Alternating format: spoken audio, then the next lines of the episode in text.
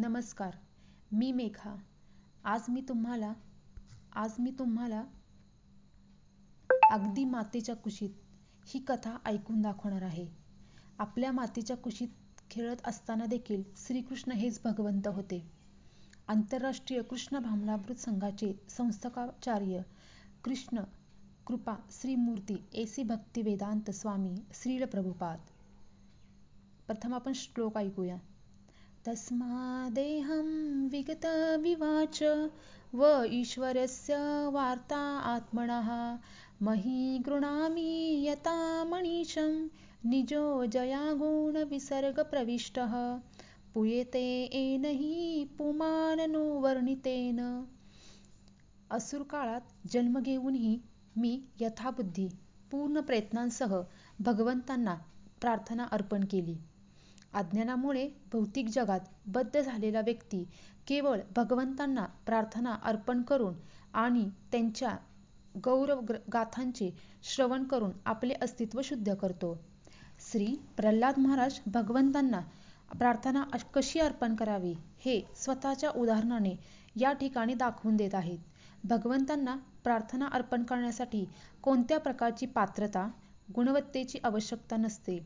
जीवनाच्या कोणत्याही स्तरातून आपण भगवंतांना प्रार्थना अर्पण करू शकतो.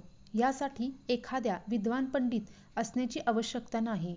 जेणेकरून तो अत्यंत काव्यात्मक विविध शब्द अलंकार रूपके वापरून प्रार्थना करू शकेल.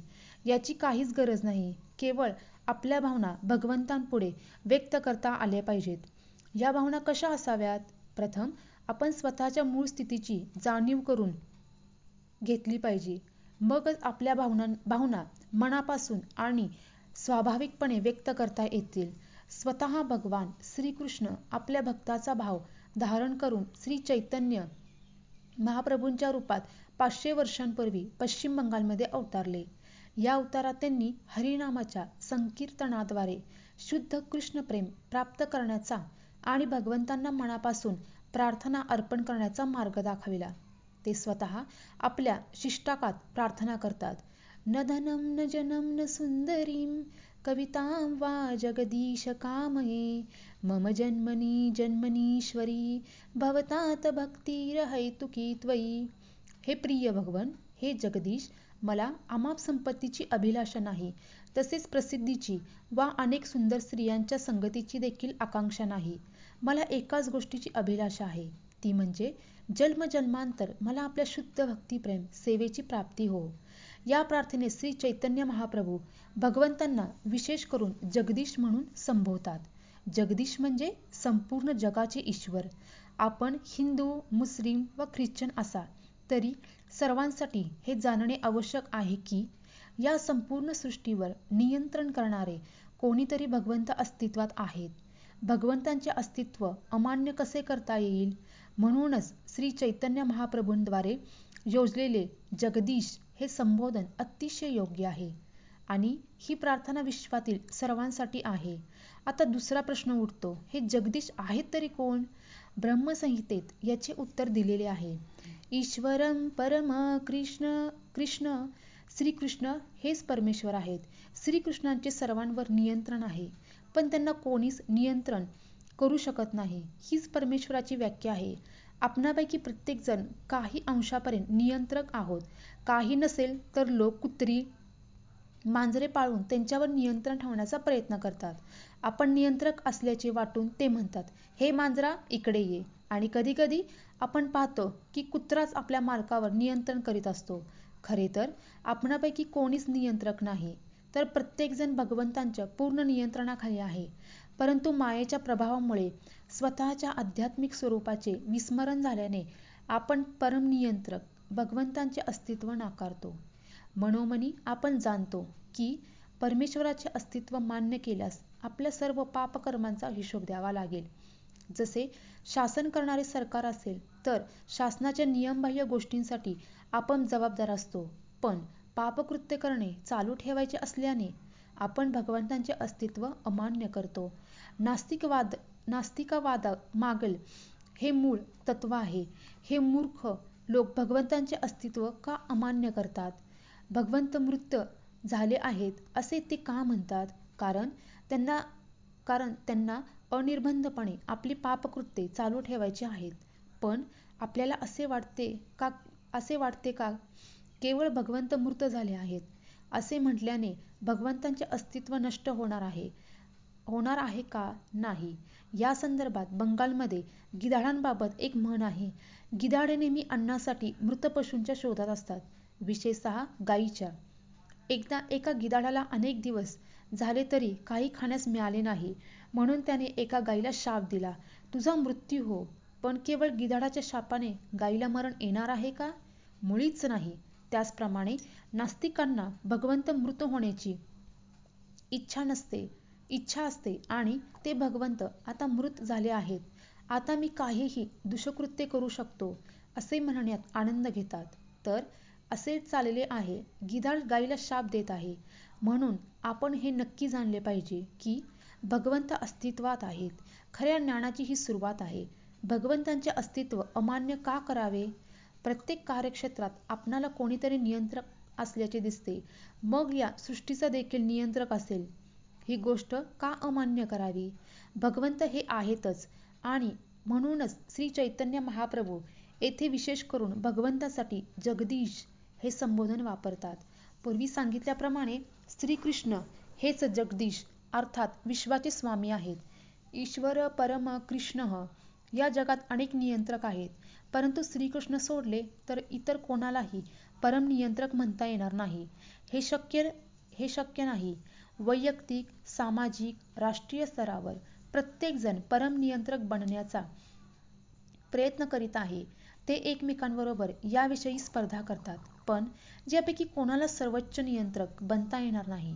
कारण हे विश्व अशा रीतीने बनले आहे की येथे श्रीकृष्णांविषयी इतर कोणीही परम नियंत्रक बनू शकणार नाही. कोणताही स्तर आपण प्राप्त करा पण तेथेही तुमच्याशिवाय तुमच्याहून श्रेष्ठ असा व्यक्ती आढळेलच. कोणीच मी नेहमी श्रेष्ठ व्यक्ती राहीन असे म्हणू शकत नाही. काळाच्या ओघात तुम्हाला तुमच्याहून श्रेष्ठ कोणीतरी आढळेलच ही आपली अवस्था आहे. आणि भगवंतांचा स्तर काय आहे? वैदिक शास्त्रांमध्ये भगवंतांना असो धर्म असे संबोधण्यात आले आहे. अर्थात त्यांच्याहून श्रेष्ठ असा दुसरा कोणीही नाही. दुसऱ्या शब्दात सांगायचे तर कोणीच श्रेष्ठ किंवा बरोबर नाही. असा व्यक्ती जेव्हा आपणास आढळेल तेव्हा जाणावे की तोच भगवंत आहे. वेदांचा आं वेदांचा हा अंतिम निर्णय आहे. उपनिषदांमध्ये देखील याच मती तारमाचे थार्ताचे एक विधान आहे. न तत् सममम चा चाभिधिकास दृष्टते. भगवंताहून कोणी श्रेष्ठ किंवा त्यांच्याबरोबर त्यांच्या बरोबर नाही. मग पुढे सांगितले आहे परायस्य शक्तीवरविध श्रूयते. त्यांच्या शक्ती या अनेक प्रकारे प्रकट होतात. तसेच न तस्य कार्य कारणम च विद्यते. त्यांना कोणतेच कार्य करण्याची आवश्यकता नाही. जरा आपल्या राष्ट्रातील सर्वात महत्वाची व्यक्ती अध्यक्ष जॉन्सन यांचा विचार करा. अमेरिकेच्या अध्यक्षांना या राष्ट्रातील सर्वश्रेष्ठ व्यक्ती म्हणून समजले जाते. पण मध्य युरोपामध्ये काही गोंधळ माजल्यास त्या परिस्थितीला आवाक्यात आणण्यासाठी त्यांना ताबडतोब आपल्या पक्षातील सदस्यांची चर्चा करावी लागते. त्यांना कोणते कोणते ना कोणते पाऊल उचलावेच लागते. आपली कार्यक्षमता दाखवली नाही तर अमेरिकेची जनता त्यांना महत्त्व देणार नाही. त्यांना सर्वश्रेष्ठ व्यक्ती मानणार नाही. परंतु वैद्यकीय वाङ्मयात आपल्याला असे विधान आढळते की भगवंतांना कोणतेच कार्य करण्याची आवश्यकता नसते. यालाच श्रेष्ठत्व म्हणतात. त्यांना एखादे कार्य करावे लागल्यास त्यांना सर्वश्रेष्ठ म्हणता येणार नाही. या संदर्भात एक वास्तविक घडलेली सुंदर घटना आपल्याला सांगू इच्छिते. एकदा एक युरोपीय सदगृहस्थ कोलकात्यात आला असता त्याने विविध मंदिरांना भेट दिली. प्रथम तो कालीमातेच्या मंदिरात गेला. त्याने कालीमातेचे रुद्ररूप पाहिले. हातात धारदार शस्त्र धारण करून ती असुरांचा शिच्छेद करीत होती. असुरांच्या धडावेगळ्या केलेल्या मुंडक्यांची त्याने तिने माळा परिधा परिधार केली होती. नंतर हा सदगृहस्थ इतर काही मंदिरांमध्ये गेला आणि शेवटी तो श्री श्री राधा कृष्ण मंदिरात गेला. तो अतिशय विद्वान मनुष्य होता. श्री श्री राधा कृष्णांच्या मंदिरात आल्यावर तो म्हणाला या मंदिरात मला भगवंत कोण आहेत?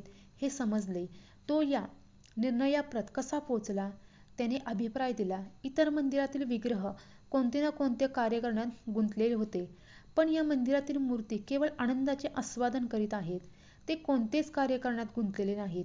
त्यांचा हा अभिप्राय अत्यंत समर्पक होता. वैदिक शास्त्रांचे देखील हेच म्हणणे आहे. सध्या मात्र काही मूर्ख, लुच्छे लोक ध्यान धारणा करून आपण भगवंत झालो असल्याचे घोषित करतात. पण ध्यानधारणेने कोणी भगवंत बनू शकतो का? एखादा कुत्रा ध्यानधारणा करून भगवंत होईल असे आपल्याला वाटते का? हा सर्व मूर्खपणा आहे. भगवंत हे नेहमीच भगवंत असतात. मातेच्या कुशीत खेळत असताना देखील ते भगवंतच असतात. एकदा पुतना नामक राक्षसी भगवान श्रीकृष्णांना विष पाजण्यासाठी आली. अतिशय सुंदर वस्त्रे परिधान करून एखाद्या सोज्वळ स्त्रीच्या रूपात येऊन ती यशोदा मातेला म्हणाली, "यशोदा माई, तुझा पुत्र अतिशय छान आहे. कृपया मला कृपया या तुझ्या मुलाला थोड्या वेळासाठी माझ्याकडे देशील का? मला त्याला स्तनपान करावयाचे आहे. यशोदामाई वृंदावनातील एक साधी स्त्री असल्याने ती उत्तरली, ठीक आहे, घेऊन जा माझ्या मुलाला. पण पुतनेने आपल्या स्तनग्रांवर अत्यंत घातक विष माखलेले होते. तिने विचार केला, कृष्ण माझे स्तनपान करता त्वरित त्यांचा मृत्यू होईल. ही असुरी प्रवृत्ती आहे. या असुरांना नेहमी श्रीकृष्णांचा वध करण्याची इच्छा असते. बस ते म्हणतात, भगवंत मृत झाला आहे किंवा भगवंत अस्तित्वात नाहीत किंवा भगवंत निराकार आहे. हाच या असुरांचा एकमेव धंदा आहे. कस देखील नेहमी कंस देखील नेहमी विचार करायचा, श्रीकृष्णांचा जन्म होताच मी त्याचा वध करीन. परंतु भगवंत हे नेहमीच भगवंत असल्याने एका छोट्या निरागस मुलाच्या रूपात प्रकट झाले. झाले तरी ते सर्व शक्तिमान भगवंतच असतात. पुतना जेव्हा बालकृष्णांना आपल्या मांडीवर घेऊन त्यांना स्तनपान करू लागली तेव्हा श्रीकृष्णांनी तिच्यावर दया दाखवीत तिचे केवळ स्तनपानच केले नाही तर तिच्याबरोबर तिचे प्राण देखील शरीरातून खेचून घेतले. त्यावेळी पुतनेने आपले खरे अक्राळ विक्राळ असुराचे रूप प्रकट केले. तर आपल्या मातेच्या कुशीत खेळत असताना देखील श्रीकृष्ण हे भगवंतच होते. ते काही ध्यानधारणा, तपस्या किंवा काही विधिविधानांच्या पालन करण्याद्वारे भगवंत झाले नाहीत. हे शाश्वतरित्या भगवंत आहेत. भगवंत बनण्यासाठी त्यांना काही करण्याची मुळीच आवश्यकता नसते. एखादा जर म्हणत असेल अमुक तमुक केल्याने मी भगवंत झालो, तर तो भगवंत नसल्याचे खात्रीशीरपणे जाणवे जाणावे. असे म्हणणारा असे म्हणणारा भगवंत नाही तर कुत्रा आहे. तुम्ही हे त्वरित जाणावे. जर कोणी जाहिरात करीत असेल की योगधारणेद्वारे तो भगवंत बनला आहे किंवा एखाद्या अमुक अमुक देवतेची उपासना करून तो भगवंत बनला आहे, तेव्हा त्वरित जाणावे की तो भगवंत नसून कुत्रा आहे. भगवंतांना भगवंत बनवण्यासाठी काही करण्याची आवश्यकता का पडावी? एखाद्या वस्तूची निर्मिती करून आपण त्याला सोने म्हणू लागलो तर बुद्धिमान व्यक्ती जाणवेल की ती वस्तू म्हणजे खरे सोने नसून कृत्रिम सोने आहे. खरे सोने हे निसर्गतःच उपलब्ध असते. त्याची निर्मिती केली जाऊ शकत नाही. त्याचप्रमाणे भगवंत हे नेहमीच भगवंत आहेत. सॉरी मातेच्या उदारात असताना देखील ते भगवंत असतात. मातेच्या कुशीत खेळताना, गोपींबरोबर रासनृत्य करताना, कुरुक्षेत्रावरील युद्धभूमीवर युद्ध करताना, भगवद्गीतेचा उपदेश देताना, अनेक राजकुमारींशी विवाह करताना ते भगवंतच असतात. तर भगवंतांना जाणणे ही काही कठीण गोष्ट नाही. श्रीकृष्णांविषयी ब्रह्मदेव सांगतात, ईश्वरम परम कृष्ण. श्रीकृष्ण हेच पूर्ण पुरुषोत्तम भगवंत आहेत. तसेच गीतेत भगवान श्रीकृष्ण स्वतः सांगतात, मत्तरं परतम ज्ञानतं कदाचित् अस्तिम धनंजय. हे प्रिय अर्जुना, माझ्याहून श्रेष्ठ अशी दुसरी कोणतीच गोष्ट नाही. गीतेत अन्यत्र श्रीकृष्ण सांगतात, अहं सर्वस्य प्रभवः.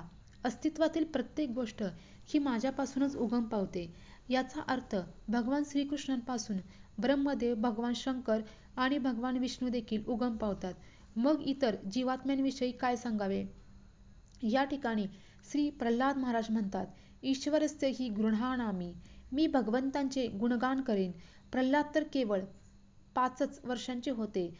ते भगवंतांचे गुणगान कसे काय करू शकले? ते म्हणतात, यथा मनीषाम्. मी लहान बालक असो वा इतर काही यामुळे काही फरक पडत नाही. यथाशक्य मी माझ्या भावना व्यक्त करण्याचा प्रयत्न करीन. सॉरी यथाशक्य मी माझ्या भावना व्यक्त करण्याचा प्रयत्न करीन. आपण जरी आपण असे जरी म्हणू शकलो, हे भगवान, आपण अतिशय महान आहात अशी साधी प्रार्थना देखील भगवंतांना स्वीकार्य आहे नाहीतर अनंत गुणा अनंत अशा भगवंतांचे गुणगान करणे करणे साधारण जीवात्म्याला शक्य तरी कसे आहे? ते शक्य नाही. भगवंतांचे गुणगान करण्याची मर्यादित क्षमता असून देखील आपण जर भगवंतांना प्रेमभऱ्या भावनेत पुकारले हे हे भगवंता तर त्यांचा भगवंत स्वीकार करतील. श्री चैतन्य महाप्रभू देखील स्वार्थरहित भावनेत प्रार्थना करण्यास शिकवित आहेत.